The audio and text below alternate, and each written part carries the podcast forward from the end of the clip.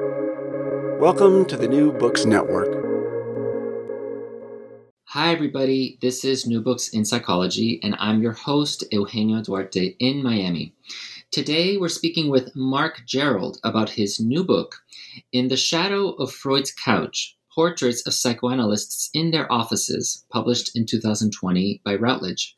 Mark Gerald is a practicing psychoanalyst and trained photographer based in the USA who has written, presented, and taught widely about the visual dimension of psychoanalysis. He is a faculty member of the New York University postdoctoral program in psychotherapy and psychoanalysis, the Stephen Mitchell Center for Relational Studies, the National Institute for the Psychotherapies, and the Institute for Contemporary Psychotherapy. Mark, welcome to the show. Thank you very much. I'm very pleased to be here. So, you say that psychoanalysis has a visual dimension. What is that? Well, it's um, the importance of being able to see what's right before your eyes. Um, I think psychoanalysis uh, has a history of ignoring seeing the one another and that stems back to Freud's decision to have his patient on the couch and have him sort of out of eyesight, uh, and where the two parties really are not seeing one another. And I think there's so much that has been lost by not being able to really recognize that we both are two people in a room and that there's something very interesting, quite fascinating, and quite compelling about being able to look at one another and register what it is that is being expressed in the visual expression of ourselves. Um, so that that's an area I'm very very interested in, and it stems from a number of different sources uh, importantly, my background in photography is a is a big um, contributor to that. So then, how did you become interested in in offices and psychoanalytic offices, and how did this project of photographing psychoanalysts' office over two decades? How did this start? So the origin of it um, goes back to my childhood. And it goes back to the uh, office of my father. Uh, my father was uh, a CPA, a certified public accountant, who worked independently, always had his own office. And his office was a play space for me as a boy. I used to love visiting with him uh, on school vacations or on weekends, I would go with him to the office.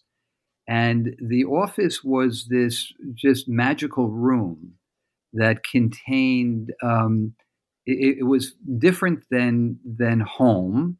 Uh, it was a special place and it contained all these objects that were, uh, for my mind as a boy, just wonderful. Things like a, an old adding machine where there would be numbers and you would put the numbers in and then turn a crank and they would appear on this uh, spool of paper.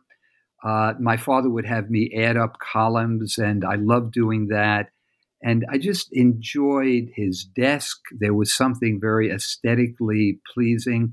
My grandfather was a carpenter, and the office was very wood centric. So there was always, I, I think there's almost a um, genetic uh, uh, predisposition for me to wood. I'm very drawn to it. Um, so, but, but, that office was a very special and important place, and a place that of connection for our relationship, my father and myself. And but one thing that was very instrumental, I think, in this project for me has a um, more of a traumatic aspect, and that is that my father died when I was a teenager, and I was present during his death. And uh, felt, uh, especially as I thought about it afterwards, very, very uh, helpless on being able to do anything. Um, and somehow the combination of the wonder and the sweetness and the uh, closeness of my relationship to him in the office and the loss of him at the time that it happened and in the way that it happened sort of cemented something about an office being a very central place of importance to me. So uh, th- that origin is in the background. And it wasn't something that revealed itself until years later when the idea of photographing uh, analysts in their offices came up. And I, I, can tell you more about that if you'd like to hear that as we go on. Uh, actually, actually, I would. I, but I also wanted to check in with you to see if I'm gathering something correctly here. You're making me think about something I hadn't thought about before, which is a way that an office looks to a child. I hearing your story reminded me of as a child going to my father's office. He was a lawyer. He's a lawyer, and, and going to his first office and playing with the copy machine, and you know, playing with all sorts of things that as adult as adults we find quite boring and um, expected. But I guess when you're a kid, those things possess a certain magical quality. Do you do you think that do you think that offices still possess that? Have we lost us that sense of wonder and awe as as adults in our offices? Yeah, I, I'm I'm very glad you're bringing that up because I think that is central.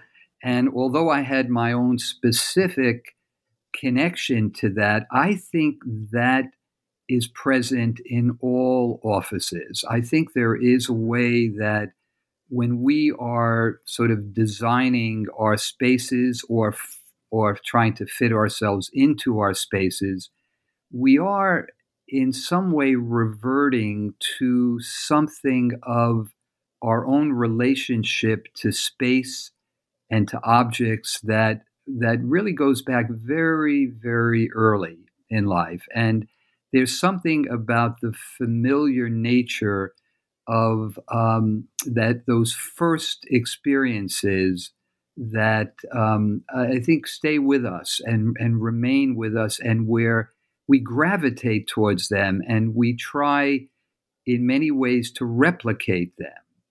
Um, there's a wonderful book that was instrumental in the development of this project, and you know when I mentioned that its early early origin goes back to my childhood.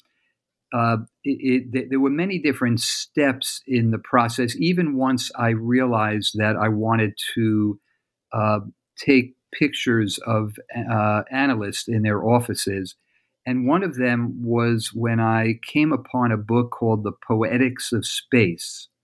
Uh, it's a book by uh, French philosopher Gaston Bachelard, and it's a wonderful, wonderful um, exploration of what our relationship to space is and how it really starts in our very first homes and the the rooms that we're in and we we become sort of acclimated to people in space uh, with that early uh, influence and that really stays with us it, it becomes sort of part of our bodies. It becomes part of our sensory uh, system. We we turn in the direction of things that are familiar in that way. And sometimes, I, I this was brought to my attention uh, when I was doing some thinking and writing and reading, teaching about this. That uh, some early homes are places of disturbance and of um, of danger, of trauma, of deprivation. Uh, those also become very important. It's not just that we're drawn to the most benign aspects of our relationship to space, but uh, whatever that connection is, it's it's a very very central one, and I think stays with us forever So, so do tell us then how how did this turn into a project that took you around the world and into analysts' offices to, to, to photograph them? And then how did it become a book? So, um, just as you're asking me this, I I just want to reflect on um, what happens every so often, and you giving me the opportunity to talk about this uh, gets me in touch with it, and that is how fortunate I feel to have come upon this uh, and how meaningful and important it's been to me because writing a book, um, especially a book that has personal significance, um, uh, as this one does for me, uh, feels it, it's sort of part of a evolution uh, of one's own therapy. It's it's almost an ongoing part of therapy. The writing of a book is discovering a great deal about oneself and about what is it that is on your mind and in your heart uh, and in your bones that you may only have a very vague sense of, a sense that often is translated, or at least for me, is I have something to say and I want to express it. Uh, and I sort of have a general sense of the area it's in, but until you start doing it, uh, you you can't know exactly what it is that's going to emerge. So it's been a, a, a sort of a joyous journey for me, uh, and very um, one that I've learned so much about myself and about the world of psychoanalysis and um, and and various other topics that are covered there. So, getting back to the question of how specifically it came into being, there were a few steps in that process. Uh, one that stands out for me is um, I, as a trainee in psychoanalysis, and I'm I'm not sure if it, it, it would it be helpful for your listeners to just clarify one or two things about what goes into training in psychoanalysis, or is that something? Sure. Yeah. So, um, as you're training as, as an analyst, you're going, one important part of the training is you're going for classes. And in many psychoanalytic institutes, this was certainly true in mine, many of the classes are held in the offices of psychoanalysts because they're small seminars. Um, and, um, and in addition to being in classes, you also are required as an analytic trainee to be in your own analysis. And so there's another office that you're going into. And your, your work with patients um, that you're seeing multiple times a week in an intensive work is supervised. And what that means simply is that you're going into the uh, more offices of analysts who are your they're a kind of teacher or supervisor of your clinical work. So during this period of time, I was immersed, as most uh, analytic candidates are, in many offices. I spend my time going from office to office to office. And um, having trained initially to be a photographer, which is a, a profession that I never worked, uh, you know, uh, formally in, but I did do the training for. Um, I've always had a visual orientation. And so in these rooms, I became very interested in what was um, what what was on the walls, what were the furnishings like, what um, what kind of designs were there, what objects were being displayed. Um, and although I had learned that psychoanalysts as a group, and this was more true when I was training initially, uh, were prone to be neutral in their expression, um, not to show too much of their own individual uh, taste or styles.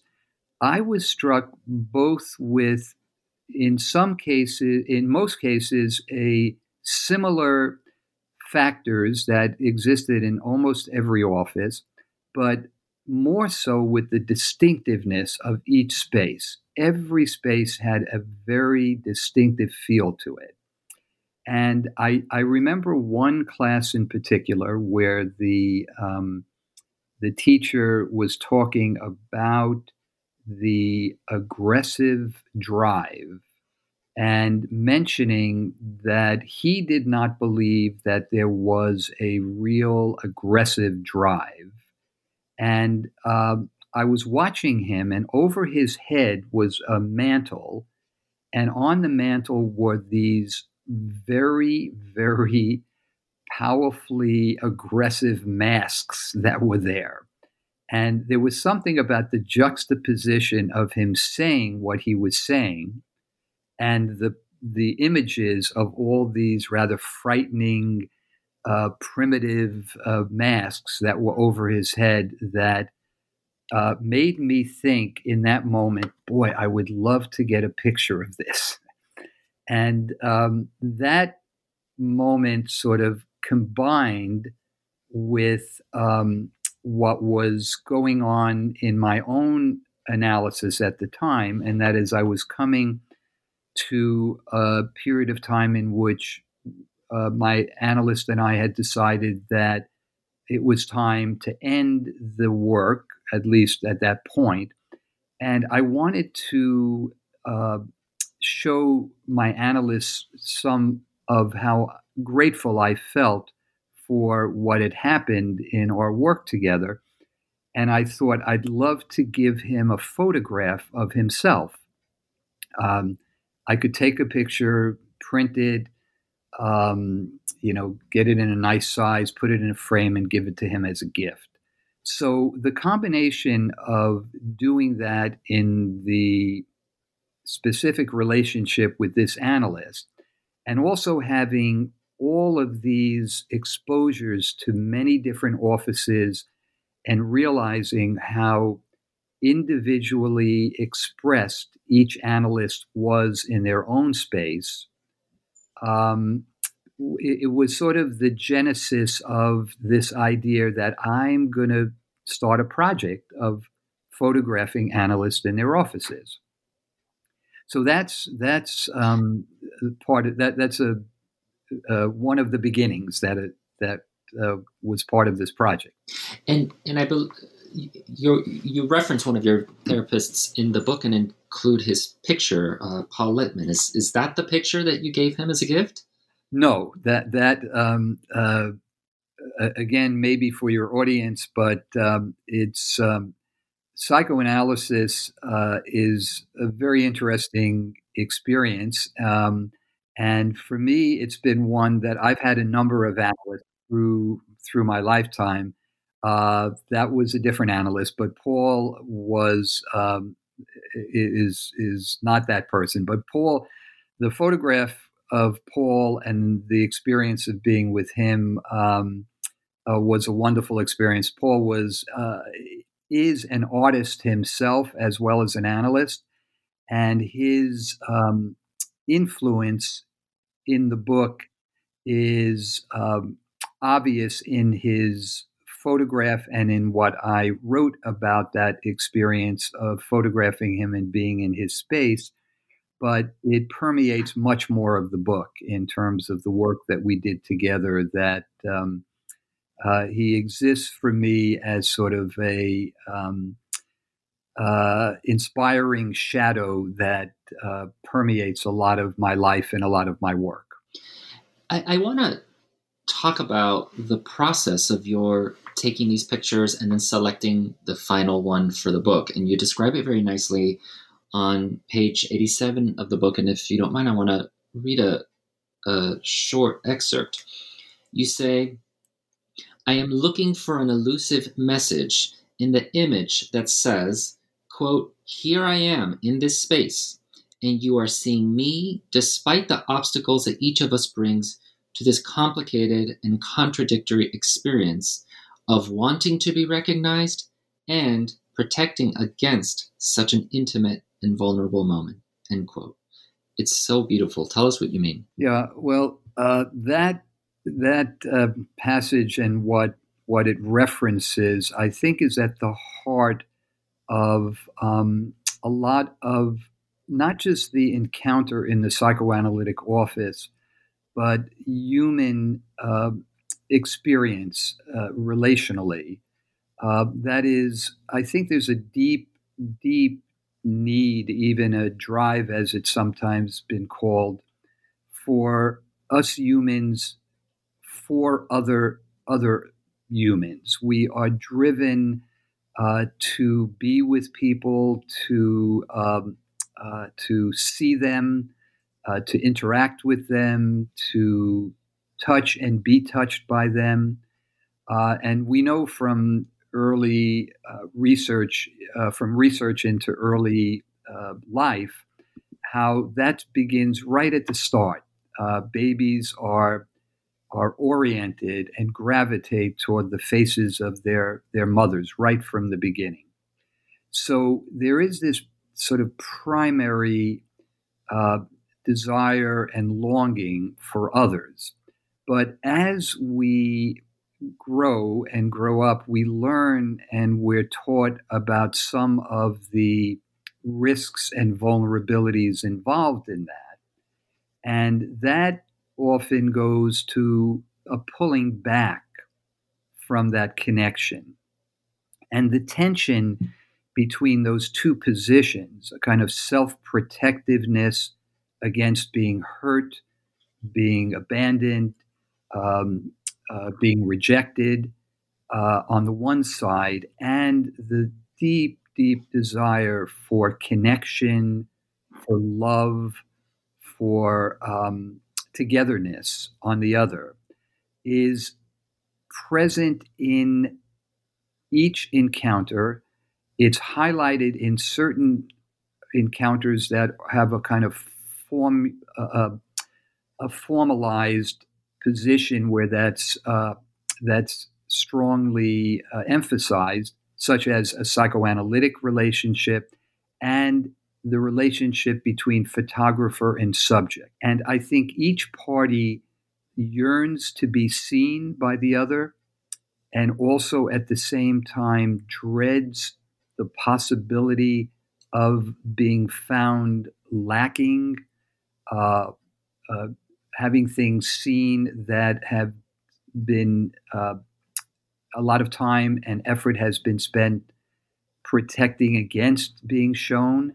So it's that kind of uh, dynamic tension that, as sometimes uh, anxiety provoking, stressful as it is, is also the fertile ground for the producing of something new.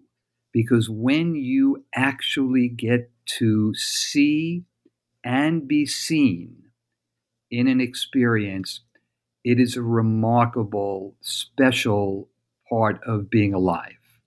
And um, uh, this is what I am always striving for in my experience in photographing portraits of, of analysts. I want the experience to be it's a very special one for the person I'm photographing, uh, where they'll get to see it and be, uh, in a way, surprised and pleased with seeing a part of themselves that they know is truly them, but is not easily seen. And I also, in the process of doing it, get the pleasure of being surprised myself with what I'm able to bring to the experience to help facilitate that. Um, so it's um, it's a special experience and because you've you've had this experience with so many people and because you've seen so many offices across the world i, I gotta ask is there such a thing as as a good office or a, a, a right way or a better way to to do one's office? And and if so what are the criteria? So the uh, the short answer is there's no there's no one standard or perfect office but the what what is important is that the office is consistent with being a physical space for yourself as a therapist or analyst. That there are offices that are wrong for you and offices or designs or ways the office is set up that that are right for you. I think it's important that an office be a place that an analyst uh, who spends often a great deal of time there, and it would be um, I'd be missing something very important not to note. Of course, we are in a time of COVID where uh, analysts are not in their offices. I, I have a great deal to say about that, but I don't think this would be the time or space to do it.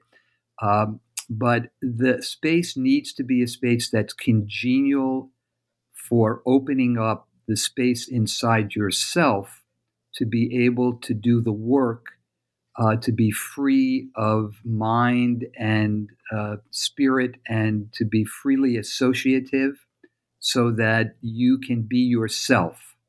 And there are some environments that will be more conducive for any one person than others. And that's the one to strive for. And, and do you think that there are certain did you have you found that there are certain elements certain things that facilitate that kind of opening up for the patients? Well the the thing that connects your question to your previous one is that i think uh, patients who are people like us uh, because by the way every analyst is also a patient and every and this is a little bit more complex, but every patient is also a therapist. And that is that in the therapy, the work cannot be done by one person on the other. Both parties are partners to the process of what occurs, and both parties are benefi- beneficiaries of the process when it works well.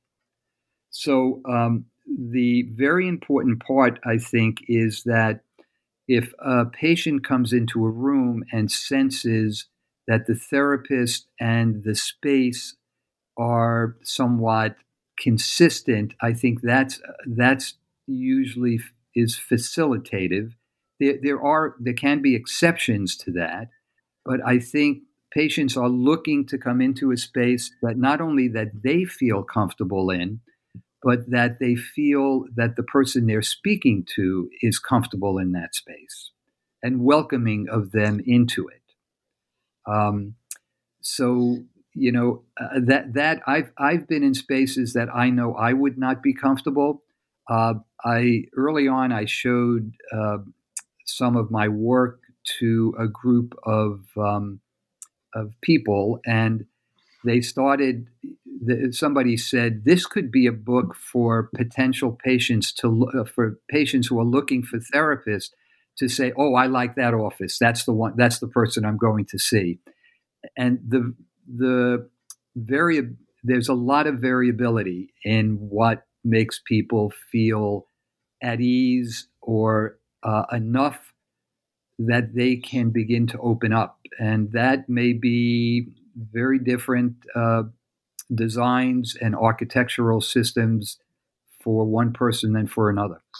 I, I think you're making an important point, which is that, and this this may be helpful, for instance, to starting therapists who are just now putting together their offices. That ultimately, what might facilitate uh, the process or have a greater impact is not the the furniture or the arrangement or the space itself, but the way that the space facilitates a kind of opening up of the therapist, the, the degree which the space um, is congruent with who the therapist is and brings out the best in the therapist. Um, you can't really judge a space on its own, um, but only in its relationship to to the person who holds that space.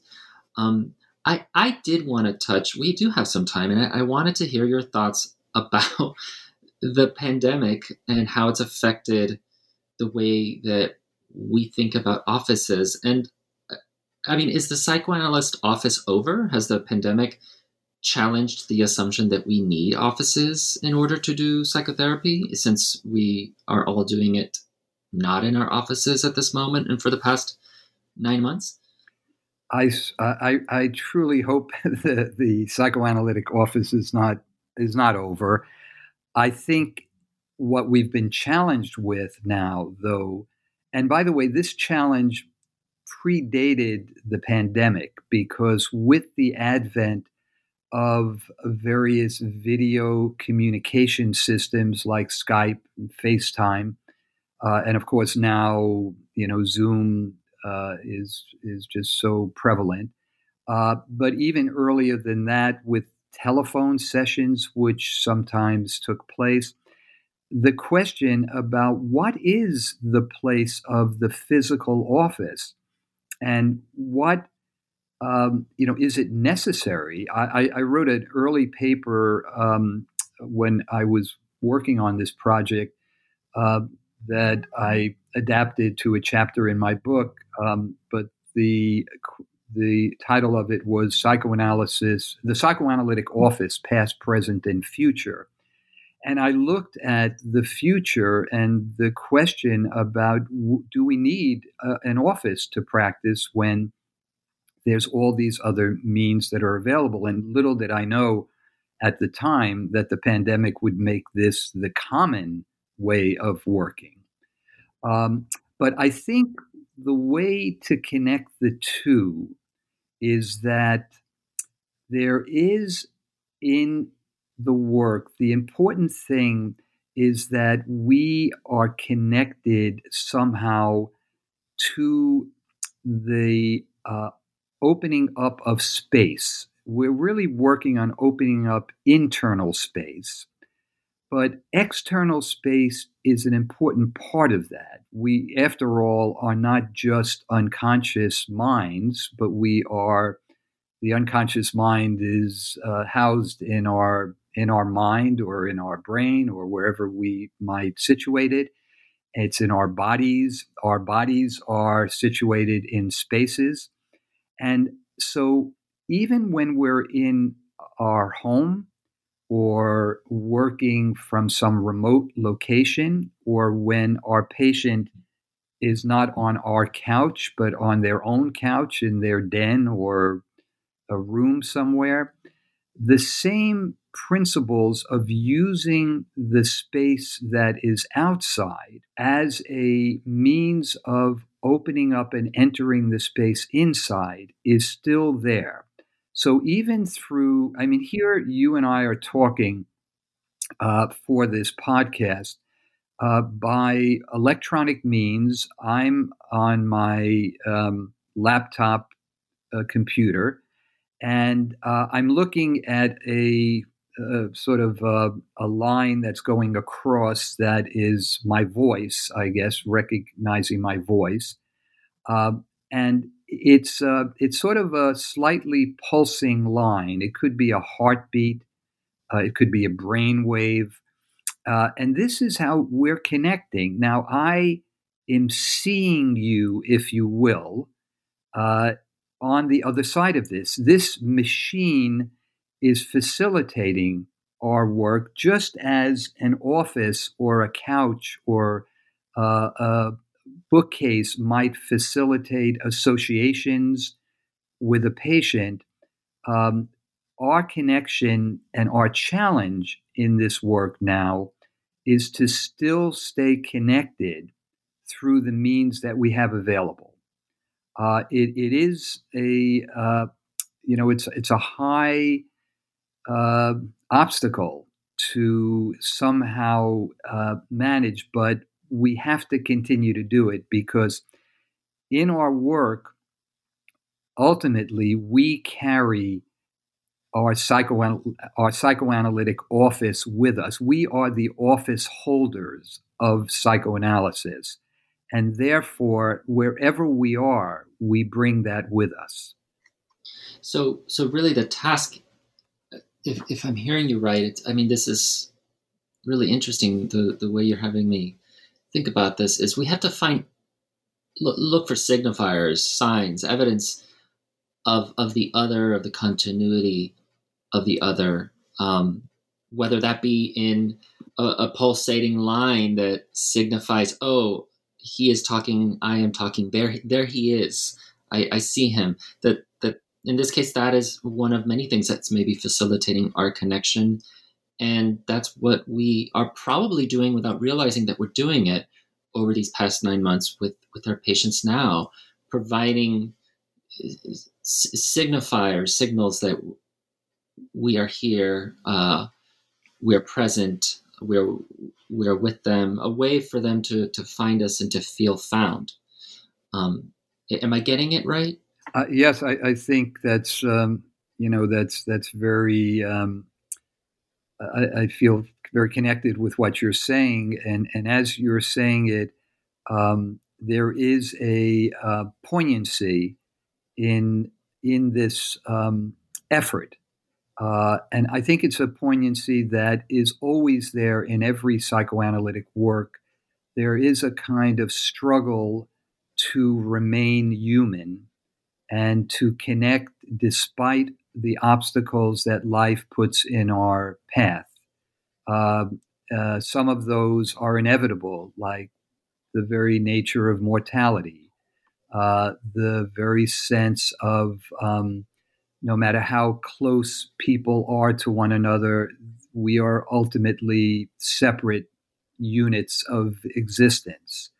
Um, there is a kind of poignancy in the work. Uh, uh I'm I'm always um, touched by by any analyst I come in touch with, if if you will, because um, I know that there is a kind of um, struggle to uh, do something that ultimately we aspire to, but we know on some level we can only approximate. We can never quite achieve what we're trying to fully achieve.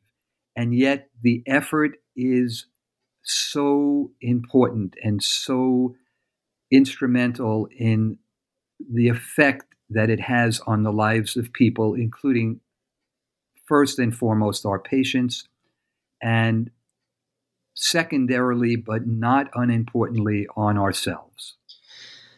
So well said, um, Mark. I we are almost out of time. I didn't want to end without asking you what you are up to now. Um, so I find myself during this period of um, the pandemic um, among those people who um, uh, talk about being very busy and active. And I know that um, there is uh, a way that this can be a very deadening period of time. Uh, but I've been finding myself very filled with creative energy um, some of it uh, I use physically in that I I like um, I like using my body. I've I like going to the gym or working out. Uh, I love playing tennis. Um, these are things that that complement my work as an analyst, which is very sedentary, involves a lot of listening, uh, and a lot of quietness and a non-movement. So the in having both sides for me um, is a very important balance. Um, prof- creatively and professionally, I am still very interested in photographing analysts. I no longer can do them in their offices, but I've been speaking to a few analysts and we've been trying to work out a way that I can represent something of the work that they're doing during the pandemic photographically and still um, do it in a safe way for uh, both the person I'm photographing myself and my my assistant. So I'm still working out some some uh, things about that. Uh, I'm writing uh, a an essay now on uh, basically it's on photography and psychoanalysis. It's for one of the journals in the field, the Journal of the American Psychoanalytic Association, and I'm uh, discussing uh, a couple of books in it. One is a biography of the photographer Diane Arbus, uh, and called Portrait of a Photographer. And the other is a very interesting book about the uh, psychoanalyst Melanie Klein. It's a book that emphasizes the many photo, uh, painting, and sculpture portraits that were taken of Klein during her lifetime. There were a remarkable number of uh, uh, images that were you were taken of Melanie Klein, and this book discusses the um, these portraits, the relationship of the artist and Klein in context of uh, her life story and her work. So that's something that's been uh, interesting me a lot because of my interest in the relationship between uh, artist and subject and between psychoanalyst and, and patient. Sure, sure. Those sound like really cool projects. And uh, if you do end up putting another book together about offices during this pandemic, I, I can't wait to see it. And I, and I hope that you will come back on the show and talk to us. I, I want to remind our listeners of the, of the name of your book. It's called In the Shadow of Freud's Couch portraits of psychoanalysts in their offices. And my guest today has been Mark Gerald. Mark, thank you so much for coming on the show. It's been my pleasure. Thank you. It's it's been wonderful talking with you. I appreciate it.